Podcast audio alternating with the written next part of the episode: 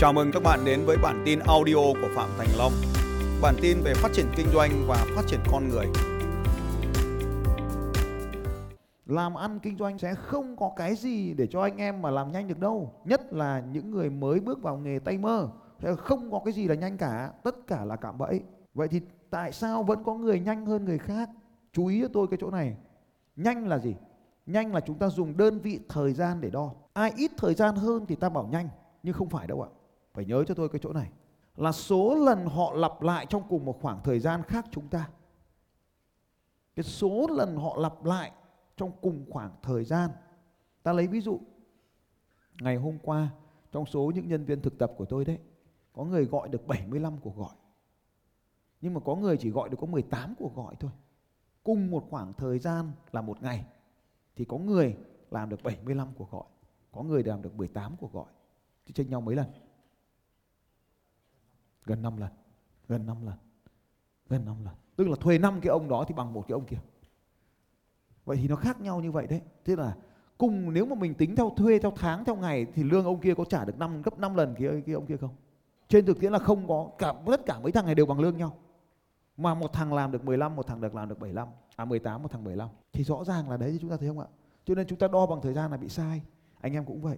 Không phải một năm thì mình thành công hay là ba năm mình thành công mà mình phải hiểu là cái người một năm họ làm bao nhiêu lần, họ gặp gỡ bao nhiêu khách hàng, họ thử nghiệm bao nhiêu phương án. Còn chúng ta thì, đúng không ạ? Anh em làm kênh youtube cũng vậy thôi. Mình làm được bao nhiêu cái video nghiêm túc. Chứ không phải số lượng video mình đẩy lên, mà bao nhiêu cái video mình có đo lường, có nghiên cứu, có triển khai đầy đủ để kênh youtube của mình nó lên. Đấy thì tất cả những cái chuyện ngày hôm nay để tránh những cái ảo tưởng cho anh em, thì tôi cũng nhắc nhở anh em như thế. Thì chủ yếu nhắc các bạn trẻ mới vào đời, hôm nay tôi nghĩ là cũng không nhiều bạn trẻ đâu chắc ít thôi. Tôi nhắc chủ yếu các bạn đấy đúng rồi dưới 25 tuổi sinh viên mới ra trường thì cái nhóm này dễ bị tổn thương nhất. Thì tôi mong các bạn là học cái con đường để tự bảo vệ. Nhưng mà chắc chắn cũng không tự bảo vệ đâu. Kiểu gì cũng phải đớp vào mùi câu một vài phát thì mới mới tỉnh được đời.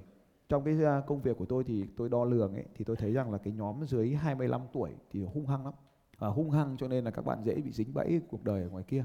Nhưng mà cũng may mắn cho các bạn là dưới 25 tuổi thường không có gì để mà mất cả trừ một số anh chị em là do cha mẹ có thì thôi làm mất cha mẹ đi cũng được cũng chẳng phải của mình chả sợ thì cái nhóm dưới 25 tuổi thì làm cái gì cũng phải nghe lời người lớn một tí. Tôi biết là các bạn cũng đang là thuộc về thế hệ dẫn dắt dẫn dắt thế giới. Nhưng mà dưới 25 tuổi thì mình chưa có nhiều trải nghiệm. Thế còn từ 25 đến 28 ấy là cái giai đoạn mà các bạn cần tập trung vào cái giai đoạn tích lũy kiến thức. Đây là giai đoạn mà à, kiến thức nó khác với kiến thức ở trong trường, trong lớp nó gần với kiến thức cuộc đời nhất. Cái giai đoạn này đối với các bạn thì tất cả những gì thuộc về mới, về công nghệ, về tất cả mọi thứ cứ nạp nó vào, nạp được bao nhiêu kiến thức, nạp thật nhiều, tất cả mọi thứ trong tuổi 25 đến 28 là giai đoạn lớn nhất để học. Tôi thì tiếc quá cái giai đoạn này tôi lại khởi nghiệp mà không có học. Là không rất là tiếc cái giai đoạn này cuộc đời của tôi. Thế còn đối với anh em mà 28 đến 33 giơ cao, cao tay này anh chị em 28 33 giơ cao tay đây nào. Và cảm ơn các anh chị em. Cái giai đoạn này là cái giai đoạn mà chúng ta phải làm nhiều việc cùng một lúc đó là vừa học vừa phải làm phải phát triển công việc sự nghiệp của chúng ta nằm trong giai đoạn này. Và trong cái giai đoạn này cũng chính là giai đoạn chúng ta phải hoàn tất cái việc à, sứ mệnh gia đình của chúng ta. Thế thì trong cái giai đoạn này cũng chính là là chúng ta phải hoàn tất cái việc cưới vợ cưới chồng. Nếu mà trong cái giai đoạn 28 thì chưa cưới vợ cưới chồng thì giai đoạn 28 33 phải hoàn tất cái việc này. Sau 33 thì cái xác suất thành công nó càng chậm lại. Thì trong cái giai đoạn 25 đến 33 à 28 đến 33 này nó có một cái khả năng cho phép anh em chúng ta là được được thất bại được nhiều cái sự thất bại vì lúc này thì gia đình con cái cũng còn nhỏ, tức là chưa có ảnh hưởng lớn về mặt tài chính. Tức là ý tôi nói là có thể hơi liều một tí cũng không sao. Hơi liều thôi nhá, chứ không thể đánh bạc, đánh cả được. Cái đoạn dưới 28 thì thoải mái, nhưng cái đoạn trên này là không được vì có gia đình, có vợ, có chồng, có con, có cha mẹ già đằng sau nữa. Chúng ta mà thất bại nó ảnh hưởng cả cái hệ lụy. Còn cái giai đoạn 33 36 ấy, đây là cái giai đoạn đỉnh cao của sự nghiệp. Nếu anh em không đạt được đỉnh cao trong sự nghiệp ở giai đoạn này thì rất khó đạt ở giai đoạn sau. Thế thì 33 36 nhưng mà luôn luôn phải nhớ cho tôi, tránh mấy cái cạm bẫy nóng vội nóng vội kia phải tránh hết tất cả những cạm bẫy nóng vội, không thì mình lại còn chìm sâu hơn, không ngóc lên được đầu lên. Thế thì cái đoạn giai đoạn 33 cái giai đoạn 33 tuổi này là cái giai đoạn mà cho phép chúng ta có những cái sai lầm nhỏ. Sai lầm nhỏ thôi nhé còn sai lầm lớn là làm lại là không kịp nữa đâu.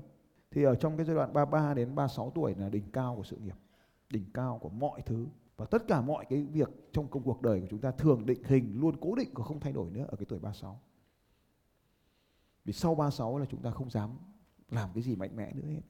Thế thì đến từ 36 đến 45 thì nó khoảng mất 10 năm. Thì đấy là 10 năm mà chúng ta vừa củng cố, vừa mở rộng. Còn sau cái tuổi 45 rồi thì thực sự là là chúng ta chỉ thừa hưởng những cái thành quả thôi. Thế thì hôm nay trong hội trường của anh chị em nào ở đây mà sau cái tuổi 45 mà vẫn đến cái lớp học này thì giơ tay xem ạ. 45 tuổi, tôi cao tay xem nào. Vâng, cũng phải thừa nhận các anh chị rất là dũng cảm thực sự. Thì tôi không chắc chắn lắm về cái việc anh chị em mình có thể học thêm được điều gì. Thế thì hôm nay đến đây thì tôi cũng không kỳ vọng các anh chị em 45 tuổi. Thì nó có như thế này này là có không? Có, nhưng mà nó hiếm. Tức là cái xác suất của cái người trên 45 đi học là đã hiếm này. Cái xác suất của cái việc thành công ở sau tuổi 45 cũng hiếm. Thế cái việc đi học đã hiếm rồi, cái việc học được là hiếm hơn, rồi cái việc học xong làm càng hiếm hơn nữa. Nhưng không có nghĩa là anh chị em mình tự loại bỏ. Để tôi nói cũng như vậy để anh chị em đừng buồn và đừng loại mình ra khỏi cuộc chơi. Nhưng mà cũng đừng kỳ vọng rằng mình phải đạt được như bọn trẻ. Bây giờ nói đến tôi nói một cái ví dụ như thế này thôi là để anh em hiểu. Cái bọn 28 tuổi thằng nào nó cũng đăng ký xong và nó làm xong cái chat GPT rồi. Ai ở đây dưới 28 tuổi mà vẫn chưa có tài khoản chat GPT giơ tay con. Các bạn là hàng hiếm trong cái hội trường này. Hàng hiếm trong cái hội trường này. Thật.